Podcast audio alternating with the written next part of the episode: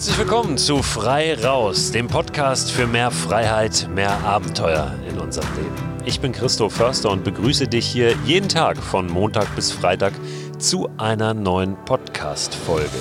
Wenn du gestern zugehört hast und es heute wieder tust, dann sage ich ganz besonders herzlichen Dank, denn die Folge gestern war eine ganz besondere, äh, eine Folge, experimenteller Podcast-Kunst sozusagen. Ich habe die 100 besten Zitate für Abenteurer vorgelesen. Und zwar alle. Wenn du das durchgestanden hast und heute wieder reinhörst, dann weiß ich, du bist ein treuer Hörer oder eine treue Hörerin. Und das ja, freut mich natürlich ganz besonders. Wer gestern nicht reingehört hat, es wird diese 100 besten Zitate für Abenteurer auch noch einmal schriftlich geben. Und zwar in dem Newsletter, den den ich immer am Ende der Woche verschicke. Am Freitag geht er raus. Da sind alle Links, alle Infos aus der jeweiligen Woche, aus den Folgen der jeweiligen Woche nochmal versammelt, nochmal aufgeschrieben. Den Newsletter bekommst du, wenn du ihn abonnierst unter christoförster.com slash frei raus. Ist auch sonst nichts weiter dahinter, kein kleingedrucktes, ich will dir da nichts groß verhökern, sondern ja, einfach ein bisschen Inspiration teilen und äh, dir die Möglichkeit geben, auch die Sachen einfach nochmal ein bisschen zu vertiefen, die wir hier im Laufe der Woche besprechen. Und natürlich auch so ein paar Tipps, Empfehlungen, die ich gebe, nochmal nachvollziehen zu können. Im Übrigen freue ich mich auch über eine Bewertung für diesen Podcast. Wenn ihr also Sterne vergeben mögt oder vielleicht noch einen kleinen Text verfassen, dann könnt ihr das vor allem bei Apple Podcasts ganz gut tun, bei der App. Bei Spotify und so weiter geht es jetzt nicht so, da wirklich zu bewerten, aber so eine Bewertung bei Apple Podcasts, die hilft natürlich auch anderen Leuten wieder diesen Podcast zu finden und auch denen ein bisschen Inspiration für mehr Freiheit, mehr Abenteuer in ihrem Leben, in ihrem Alltag zu ermöglichen.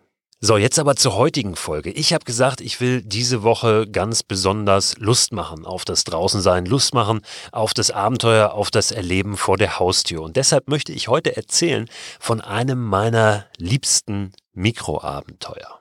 Das war gleichzeitig auch eins der ersten. So mein Ur, mein Schlüsselerlebnis zum Thema Mikroabenteuer, von dem habe ich euch in einer der allerersten Folgen dieses Podcasts erzählt. Da bin ich ja mit dem Fahrrad spontan aufgebrochen und von Hamburg über Nacht nach Berlin gefahren. In einem Rutsch an einem Stück. Und das hat für mich einfach so was ausgelöst. Mir hat es gezeigt, ich muss auf überhaupt gar nichts warten, um Abenteuer zu erleben. Ich muss nicht weit weg. Ich brauche nicht erst viel Zeit. Ich brauche nicht viel Geld. Ich brauche nicht große Ausrüstung. Ich muss einfach nur anfangen. Ich muss einfach nur machen. Mein Fahrrad nehmen und losfahren von der eigenen Haustür aus.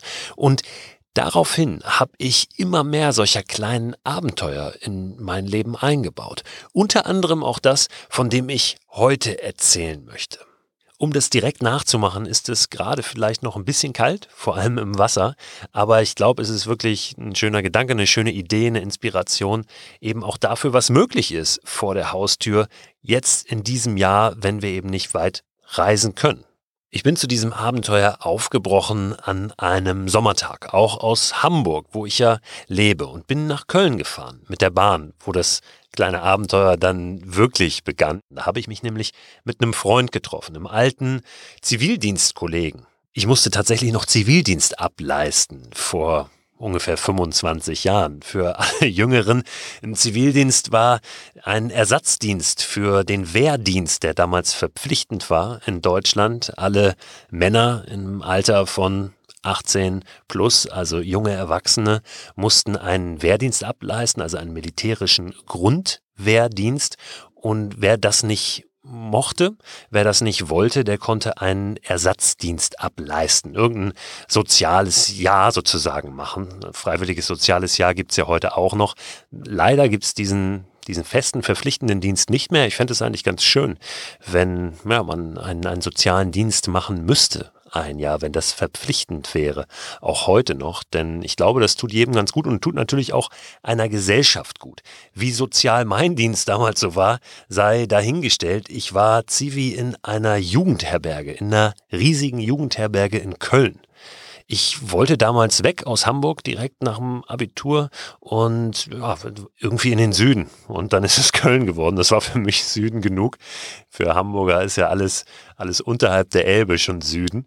Und ja, da habe ich äh, diesen Freund getroffen, Kai, der hat dort auch Zivildienst gemacht. Das war im Übrigen ein, ein unglaublich äh, schönes Jahr, ein unglaublich wildes Jahr. Wir waren, das glaubt einem heute keiner mehr, 24 Zivis in dieser einen Jugendherberge. Wir haben alle dort gewohnt. Und naja, 24 junge Männer auf einem Haufen und ständig irgendwie 12., 13. Klasse auf Abschlussfahrt, kann man sich vorstellen, was da so los war.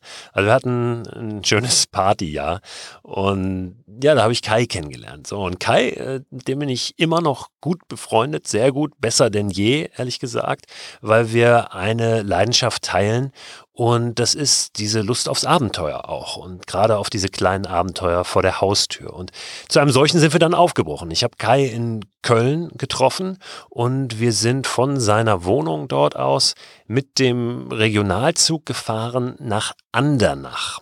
Andernach ist eine Stadt, die liegt am Rhein, so ein bisschen südlich von Köln. Ungefähr eine Stunde, glaube ich, waren wir da unterwegs.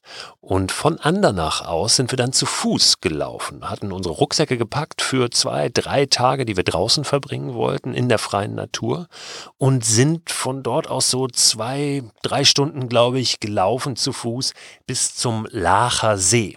Der Lacher See ist der größte Vulkansee Deutschlands. So ein, ja, so ein, so ein kegelförmiger, ein ganz kreisrunder See. Also im Prinzip ein, ein wassergefüllter, alter, uralter Vulkankegel.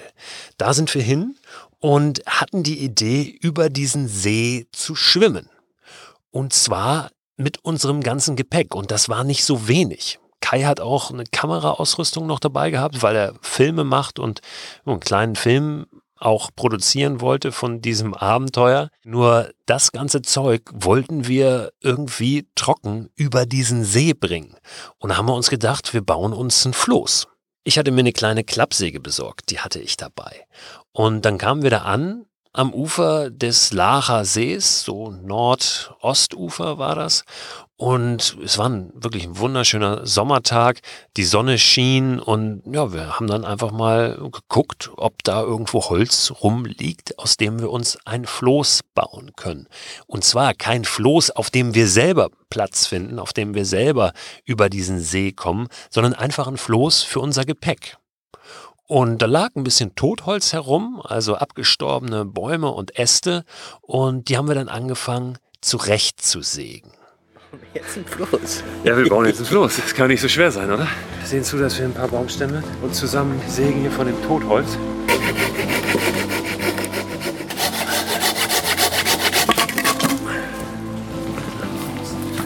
Die dünnen nach außen. Zack.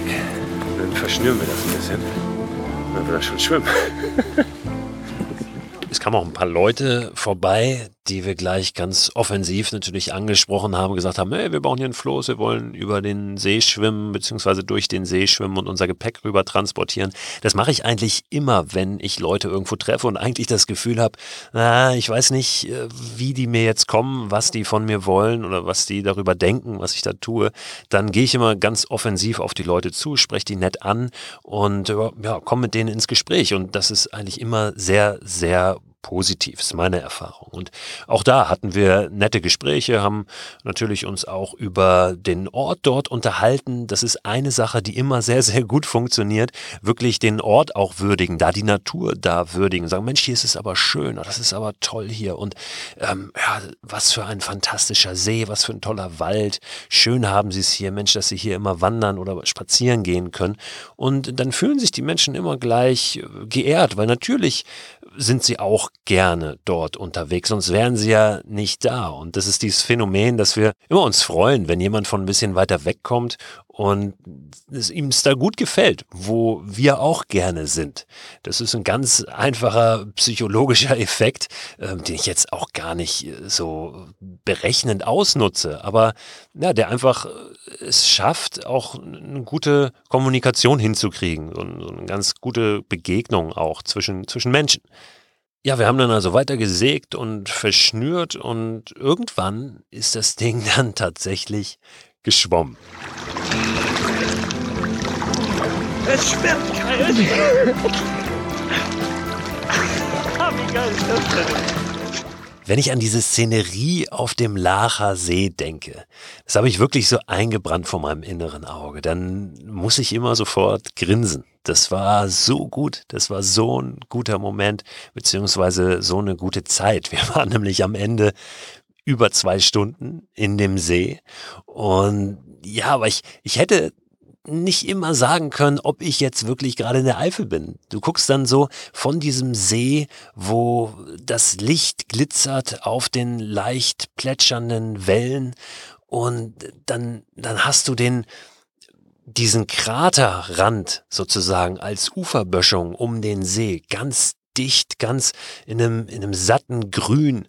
Und das das hätte auch irgendwo in Mittelamerika sein können. Das hatte so eine Robinson Crusoe, Huckleberry Finn Romantik und natürlich mit einem Hauch äh, Brokeback Mountain noch, weil äh, Kai und ich dann nun halb nackt in diesem äh, See rumschwammen.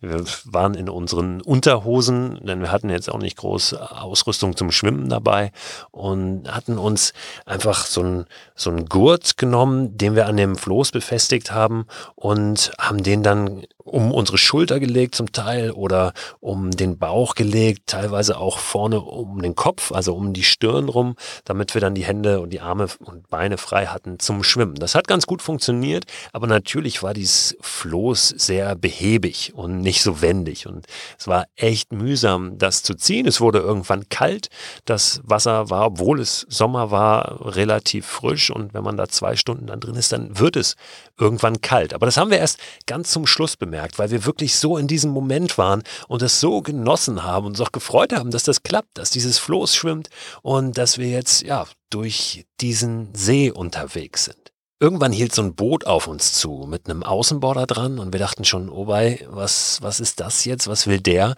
Aber auch da habe ich dann äh, ganz offensiv wieder den Dialog gesucht und habe gleich bevor der irgendwas sagen konnte, gesagt, ah Mensch, wir machen hier äh, Survival-Training.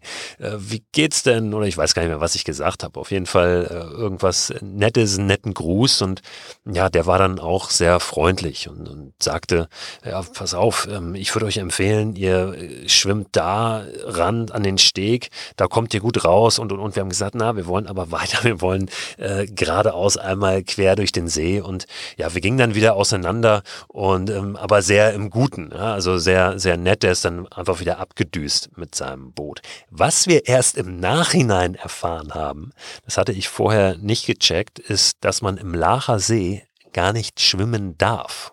Insofern ist es mit dem Nachmachen jetzt im Lachersee sowieso so eine Sache. Aber das ist da verboten. Man weiß nicht genau warum. Es heißt, dass da irgendwo noch so ein Fliegerwrack aus dem Zweiten Weltkrieg auf dem Grund des Lacher Sees liegt, was möglicherweise gefährlich sein könnte, ist aber wahrscheinlich eher so ein vorgeschobener Grund dafür, dass man einfach nicht will, dass dort geschwommen wird. In jedem Fall haben wir kein Problem gehabt. Äh, wir, wir wussten es nicht.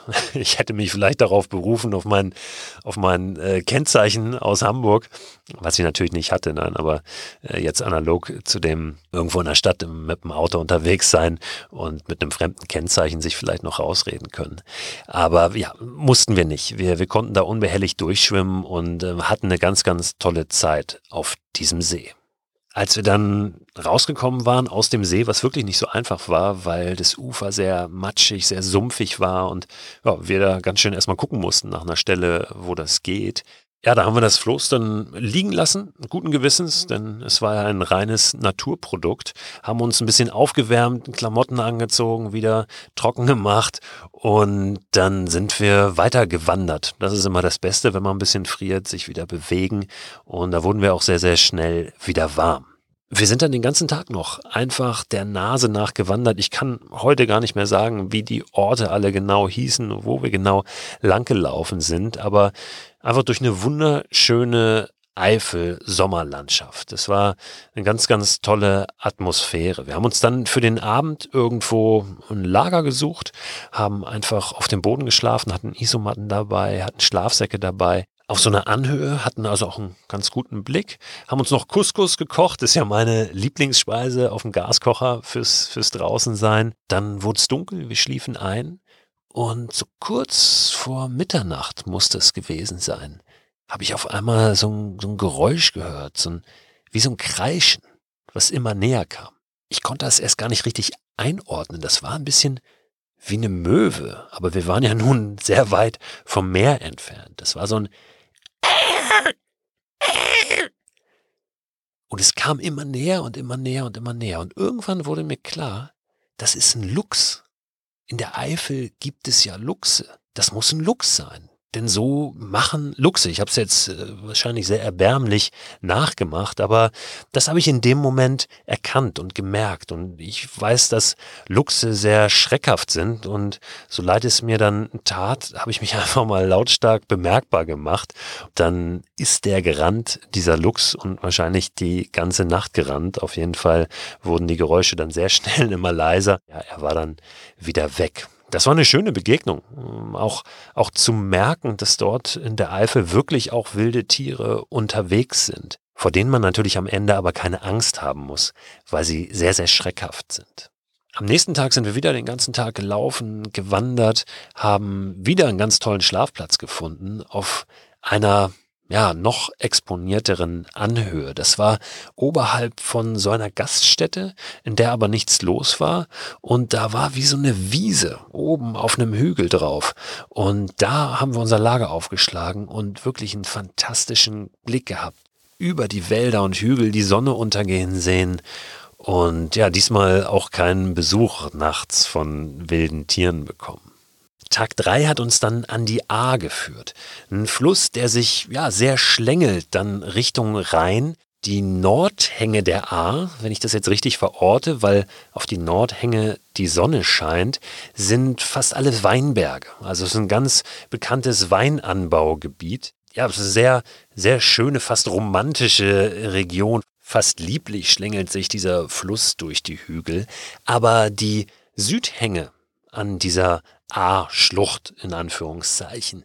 Die sind bewaldet und die sind sehr, sehr gut geeignet auch zum Wandern. Und da sind wir auch nochmal auf ein, zwei Felsen gestiegen, von denen man eine super Aussicht hatte auf dieses A-Tal. Wir sind dann runtergestiegen zur A, zu einer A-Schleife, die ja wirklich fast kreisrund sich um einen Hügel geformt hat. Sind dann durch die A durchgelaufen, haben uns da ein bisschen erfrischt und irgendwann in einem kleinen Ort angekommen, in dem wir was gegessen haben, uns ordentlich den Magen vollgehauen haben mit irgendwelchem deftigen Zeug. Ja, da hat man natürlich dann ganz besondere Lust drauf, wenn man drei Tage unterwegs war und dann eher nur spärlich Couscous vom Gaskocher bekommen hat.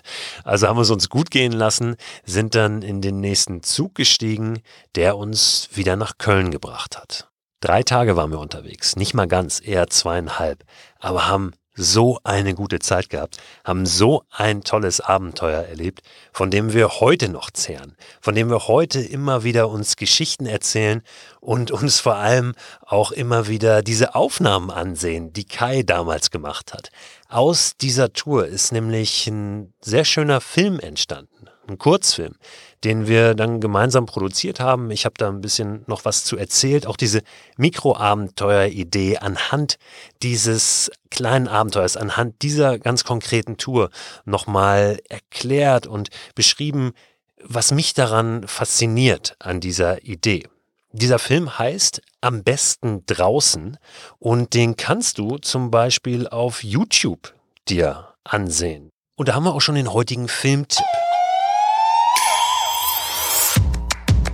Dieser kleine Film, der entstanden ist auf der Tour mit dem Floß durch den Lachersee und dann noch weiter durch die Eifel bis an die A, der heißt am besten draußen und den findest du auf YouTube. Du kannst auch einfach Mikroabenteuer eingeben in der YouTube-Suche, dann kommt er, glaube ich, als erster oder zweiter Treffer. Am besten draußen. Ein Film von, um den vollen Namen hier auch nochmal zu nennen, Kai Hattermann. Und ein bisschen von mir ist auch noch was dabei. Selbstverständlich packe ich den Link zu dem Film aber auch in den Newsletter, der am Freitag kommt und den du unter christoförster.com slash frei raus abonnieren kannst. Ja, der Lacher See, für uns unvergesslich. Vielleicht hast du dadurch inspiriert auch schon irgendeine Idee jetzt gerade gesponnen. Wir müssen ja nicht die Dinge nachmachen, die andere machen oder gemacht haben, sondern sollten unsere eigenen verrückten Ideen entwickeln, Anlässe kreieren, Anlässe, um rauszugehen. Wir hatten uns damals einfach gedacht, hey, komm, wie können wir uns auch nochmal herausfordern? Wir wollten nicht einfach nur mit der Bahn nach Andernach fahren und dann drei Tage durch die Eifel wandern, sondern wir wollten eine kleine Herausforderung. Wir wollten irgendeine Challenge und haben uns gesagt, pass auf, wir schwimmen einfach durch diesen See und bauen uns einen Floß, auf dem wir unser Gepäck transportieren. Und das war dann unsere Aufgabe, die wir mit ein bisschen Anlaufschwierigkeiten am Ende ja sehr, sehr gut gemeistert haben. Und das war gigantisch. Das war wirklich richtig, richtig toll. Und diese kleinen Herausforderungen, die sind für mich so ein bisschen das Salz in der Suppe auch bei den kleinen Abenteuern vor der Haustür. Das heißt nicht, das ist mir ganz wichtig, dass es immer schneller, höher, weiter sein muss, dass es immer um Distanzen gehen muss, um irgendwelche tollen körperlichen Leistungen. Aber ich glaube, das ist wichtig, dass wir immer wieder schauen, wie kommen wir so aus unseren Mustern raus wie schaffen wir was? Wie, wie, können wir was machen, was wir noch nicht gemacht haben? Irgendwas ganz Neues, um uns auch mal selber zu testen, um ja, aus diesen Mustern eben auszubrechen, die uns immer begleiten. Und das muss nicht heißen, dass es immer eine unglaubliche körperliche Leistung ist. Mir machen diese körperlichen Leistungen Spaß, aber es kann auch heißen, dass wir eben gerade nicht so eine höher, schneller, weiter Einstellung an den Tag legen beim Abenteuer, sondern dass wir mal ganz bewusst runterfahren. Dass wir uns 24 Stunden zum Beispiel an einem Radius von 100 Metern aufhalten. Das ist auch eine Riesenherausforderung zum Beispiel. Irgendwo im Wald. Einfach mal schauen, 24 Stunden in einem Radius von 100 Metern. Natürlich unter Einhaltung der gegebenen Vorschriften, ja, je nachdem, wo wir da sind, ob es ein Naturschutzgebiet ist oder was wir da dürfen, wie gerade die Corona-Regelungen sind, aber ja, einfach uns immer wieder herausfordern und immer wieder Neues tun, Neues ausprobieren. Denn jetzt wird es dann ein bisschen pathetisch, immer wenn wir Sachen zum ersten Mal machen, dann sind sie besonders.